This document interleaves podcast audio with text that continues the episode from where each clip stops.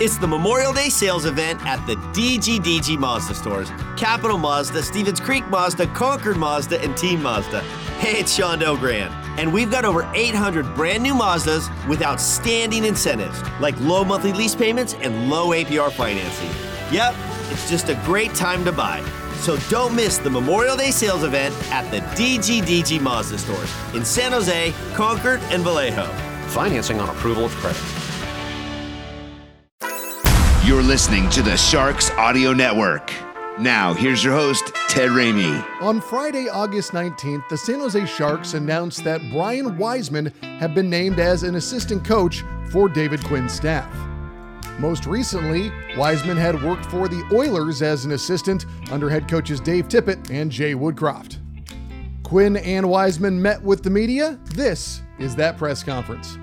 Hey, David, how's it going? Dang, how are you? Very good, very good. Uh, wanted to ask you. You mentioned that Brian will be helping with the power play, offense, and forwards. Is this in con- in conjunction with uh, Scott Gordon? I suppose. Yes, he will. Him and Scott will be handling the power play. He'll be on the bench with us as well, handling five on five uh, responsibilities, pre-scout responsibilities. Uh, you know, so that'll be his his role with our staff. Okay, great.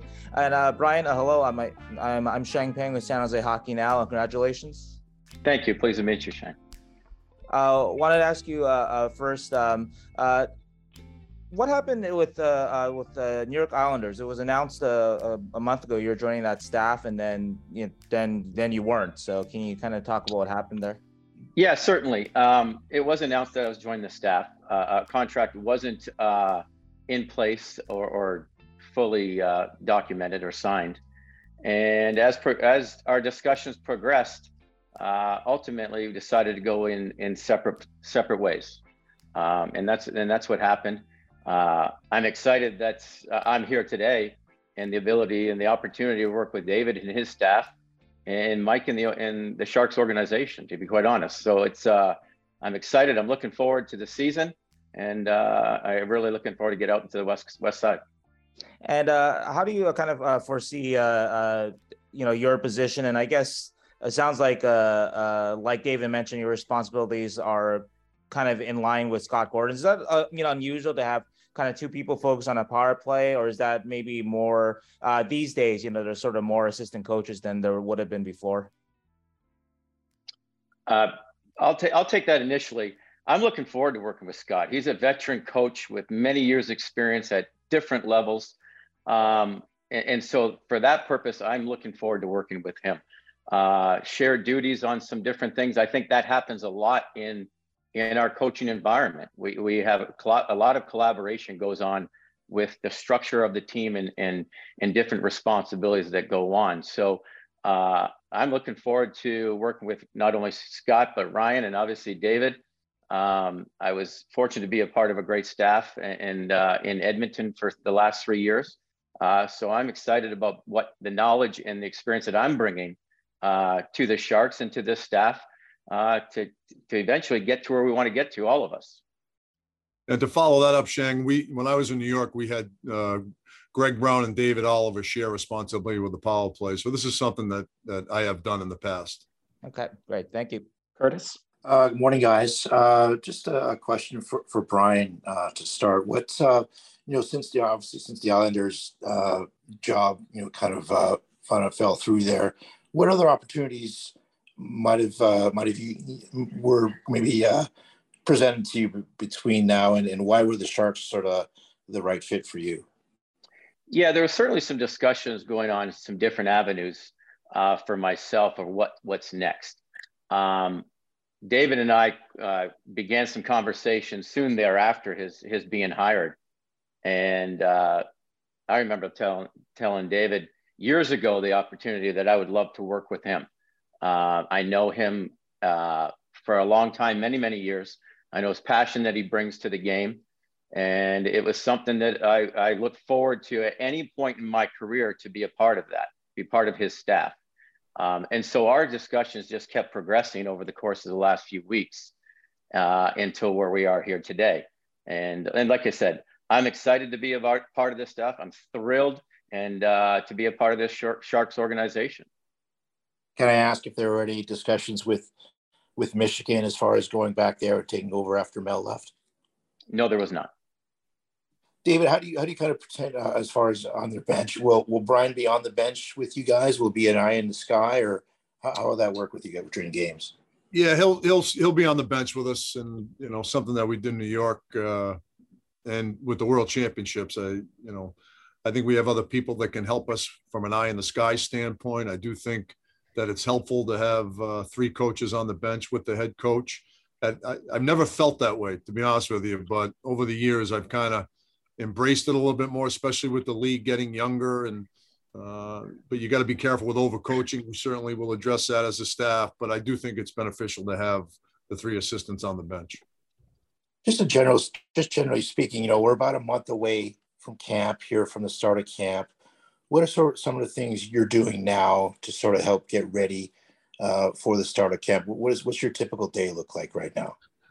Well, obviously, I've been in contact with Ryan Warsofsky and Scott Gordon quite a bit about training camp and penalty kill and five on five stuff. Now that we have the staff rounded over the next few weeks, we'll certainly dig in a little bit deeper into what we're going to do. We had a we had a big training camp meeting yesterday, so just getting ready for the season. You know, it's uh, um, you know it's a short turnaround for all of us. But that being said, there's plenty of time for us to be on the same page. And there is a familiarity with, from my end of it, with all three assistant coaches. So I think it's going to be a seamless transition as a staff from a preparation standpoint. Okay, thank you. Go to Drew. Hey, Brian, good to see you. Um, Hi, congratulations. Thank you. The, uh, you worked with a great staff in Edmonton. You were a big part of doing the heavy lifting to get that team from potential to where they are now. What are some of the tenants that need to happen from a coaching staff communication to the players to, in order to from a system point of view in order to help raise the potential to results? Yeah i think the biggest thing that i took one of the biggest things that i took from edmonton was a very well connected staff and, and that's paramount um, we spend a lot of time together uh, you know whether it's work wise or or socially. So it, the staff has to be connected. The cat the staff has to be uh, certainly on the same page, uh, so to speak. Um, that was evident in Edmonton, and then with that was disseminating the plan or the uh, the information, the communication to the players. Uh, it has to be clear. It has to be con- concise and and i know that's david's approach of, of the importance of a connected staff the communication and relationships that we have to have with these players because uh, we're all in this together. And that was part of the success that uh, i saw the growth in, during my three years in edmonton happen. And and i and i anticipate that that that's that's high on david's list here uh, with the growth and the direction we want to take this organization. Well, if i can be biased for a minute uh, david great hire Thank you. Appreciate it. I knew that from the get go. Yeah, I know you did, but thought I just thought I just put my stamp on it if that matters. Thank you. Go back to Cheng. Uh, just wondering how you guys uh, know each other, how you guys met. Uh, we go back just from you know Brian was an assistant at Princeton, and when I was working at Nebraska Omaha, and through the recruiting travels, you bump into each other, and you know I his uh, coach at Michigan was Billy Powers and Mel Pearson. I was friendly with those guys, so I just got to know Brian through them, and have always had a lot of respect for him. And he's a very likable guy, and uh, you know, with a wealth of knowledge. I mean, he's one of the great players in the history of Michigan hockey. Uh, just a very good hockey mind and a great person. So uh, we just had a connection from the time we we got to know each other, and we've had a relationship ever since. And uh, Brian wanted to ask you, uh, uh since you're focused on the forwards and the power play, just what do you see as sort of the uh, maybe some opportunities for the team to improve these? You know, those are areas that the team does need to improve, both the power play and the five on five scoring. Well, I think there's there's great uh, players here. There's a great foundation already in place. Um, they've had some success in, in years past, and so as we get going and as I dive into more, uh, certainly with the conversations with the coaches, we're going to devise a plan uh, that uh, helps with that, but certainly um, is fine tuned to our personnel and, and, and, the guys that we have. But we have a lot of good hockey players on this club.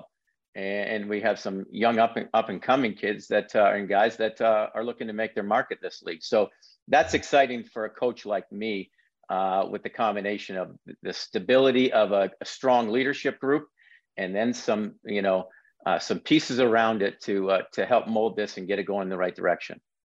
And uh, Brian, uh, finally, I did want to ask, uh, you know, a lot of upheaval at the Michigan program. Um, um, just, you know, a lot of uh, allegations have been put forth. Just any, do you have any reaction or thoughts on everything that's happening there with Mel Pearson and just the program in general? The, you know, other people that have been involved, like Rick Bancroft and people like that. Yeah, certainly unfortunate. I'm a proud alumni of the University of Michigan, and there's lots of us out there um, and to see our program in the situation uh, in the reports that are out um, is disturbing. It's disappointing. Um, but I know there's better days ahead for this program. Like I was a student athlete there back in the early 90s. Uh, I was there on staff in, in different coaching capacities for, for a total of, geez, probably 10 years or so. Um, my experience at the University of Michigan uh, was a great one. It was a positive one. And ultimately, when I went back to Michigan to be a coach there, that was a goal of mine is to bring all these student athletes into this program, into this family. And as they exited, they had a positive experience to rely to rely on as their careers and their their their pathways have taken them forward. Uh, I hope that uh, that didn't disrupt or affect too many guys that that didn't happen to uh, because ultimately that's what it that's what it's about of of having positive experience and their growth within this uh, college four-year environment. Um, I loved it there. Uh, we have lots of proud alumni, like I said, and uh, and I hope that uh, it starts getting back to that point here here shortly. I, I, guess is it fair to say that those allegations, I guess, they weren't your experience, I guess, there, or they don't um, I don't know. Yeah, I guess that's the best way to put it. They they weren't your experience there. They didn't ring, I guess, true with with what uh what you experienced there as a as a coach. That is correct. No. Okay. Thank you. Go to Dan. Hey Brian. Dan Rusanowsky, Sharks Radio. We've seen each other over the years. Uh, just wanted to ask about, man, maybe David can address this too. The uh, the kind of a the shift over the last few years. You know, back in the day, it used to be if you had a, you want to be good on both the penalty kill and the power play, but uh, people used to really emphasize the PK. But now it seems to have totally shifted the other way. Can you give us your thoughts on that and how that's developed the last couple of years and how that affects the way that you coach? Well, I think you know the game has obviously turned into a, much more offensive mindset in a lot of ways, and it's getting harder and harder to score goals. Um, and your power play is pivotal in success. You look at the the statistics from a power play standpoint. Uh, the percentages are getting higher and higher. There's an awful lot of skill in the National Hockey League. Uh, if you're going to have success, you have to score power play goals. Not only power play goals, you have to score timely power play goals. And that's something that I know, talking to everybody around the organization, that was something that uh, was a hole in our game last year. And that's something that we're certainly going to focus on from the get go. Um, but if you're going to have success in this league, you have to score goals, whether it's five on five or five on four or five on three. And we certainly need to pay attention to that. And uh, and the power play is going to be pivotal in our success moving forward. Yeah, and I'll add to that. My experience in Edmonton, uh, I worked closely uh, with Glenn Gulutzan, who was the main power play guy in the la- in my tenure, my three years in Edmonton. Um, and Edmonton uh, has, has had traditionally a successful power play uh, over the course of the last three to five years. Um, so there's lots of learnings from there that uh, I hope to bring to our group here uh, because it is so pivotal, like uh, uh, David said, and so important through a game and at different times in the game that a power play can certainly make the difference in the outcomes of games. And we got to make sure that we're sharp and we're ready. And uh, we certainly uh, will have uh, the foundation in place to, to give ourselves a chance to be successful in that area. Thank you. Drew? Uh, this for both David and, and Brian. Uh, David, I'll start with you. Do you have an identity in mind? We hear about a lot about a, a team identity. Do you have an identity that you want your team to have, or do you have to wait till you see what you've got on the ice before you can make that uh, make that progress. And and then on the other side, Brian, after, how do assistant coaches help shape the identity of a team? I think it's a combination uh, of having an identity in mind of what we're going to want, but also getting to know your personnel a little bit better. But there's certainly an identity, regardless of the team that we're coaching, that we're going to demand and require for in order for us to have success. And, you know, for example, we didn't coach the Olympic team this year the same way we coached the World Championship team, but there certainly right. were some common denominators in how we played. And, you know, I've always been a guy that has believed you need to stay on top of people, you need to play a fast game, you need to have five man gaps, and you got to be structured with allowing freedom offensively. And that's certainly going to be our goal uh, from day one when training camp starts. Yeah, Drew, I think it's the role of the, uh, the assistant coach is to reinforce those those principles, those foundations uh, that gives us the best chance to have success. And uh, and that's player to player, and that's you know coach to team, uh, and and that's behind the scenes a little bit uh, through video, um, and and that's what uh, I look forward to to doing and contributing to this organization is is working in those foundational types of situations that allow our team the best chance of success and uh, from an individual standpoint as and from a team from a team structure standpoint just one more, if you don't mind. Look curious. I watched you all those early mornings and out before everybody else with the individuals. How much of that discussion with those players and the work you're doing on the ice is back and forth between you and David and the other coaches, and you just saying, watching video and go, "Oh, we got to work with Connor on faceoffs." Yeah, I, I, think that's part of it. And, and the, what I what I gathered uh, in my time in Edmonton, um, which was not surprising, uh, these players want to be coached and these players want to work uh, and they want to improve their game. So if that's ice before, as you saw me many times, you mentioned uh, before practice, working with an individual, if it's on face-off, if it's some sort of thing uh, on the ice, um, that's part of our responsibility because with that confidence grows, and with that, then our team then confidence grows and and and, and such. So uh, that was a big part uh, that I really enjoyed, Drew, in Edmonton. Yeah. Is is the the pre-ice uh, routines with guys, the post-practice routines with guys. Um, we know it's competitive. We want a competitive environment, uh, and we want to make sure guys are sharp uh, when their when their numbers called. And that's part of the responsibility of us assistant coaches to uh, give them all those opportunities, all those resources, video you mentioned, so that they are prepared and ready to help this club. Thank you. Make sure you are on the lookout for some of our recent roundtable features, one with all members of the broadcast crew, and the other with local media talking about the San Jose Sharks' busy offseason. And of course, if there is any more Sharks news, keep it tuned to the Sharks Audio Network. For the San Jose Sharks, I'm Ted Ramey, signing off.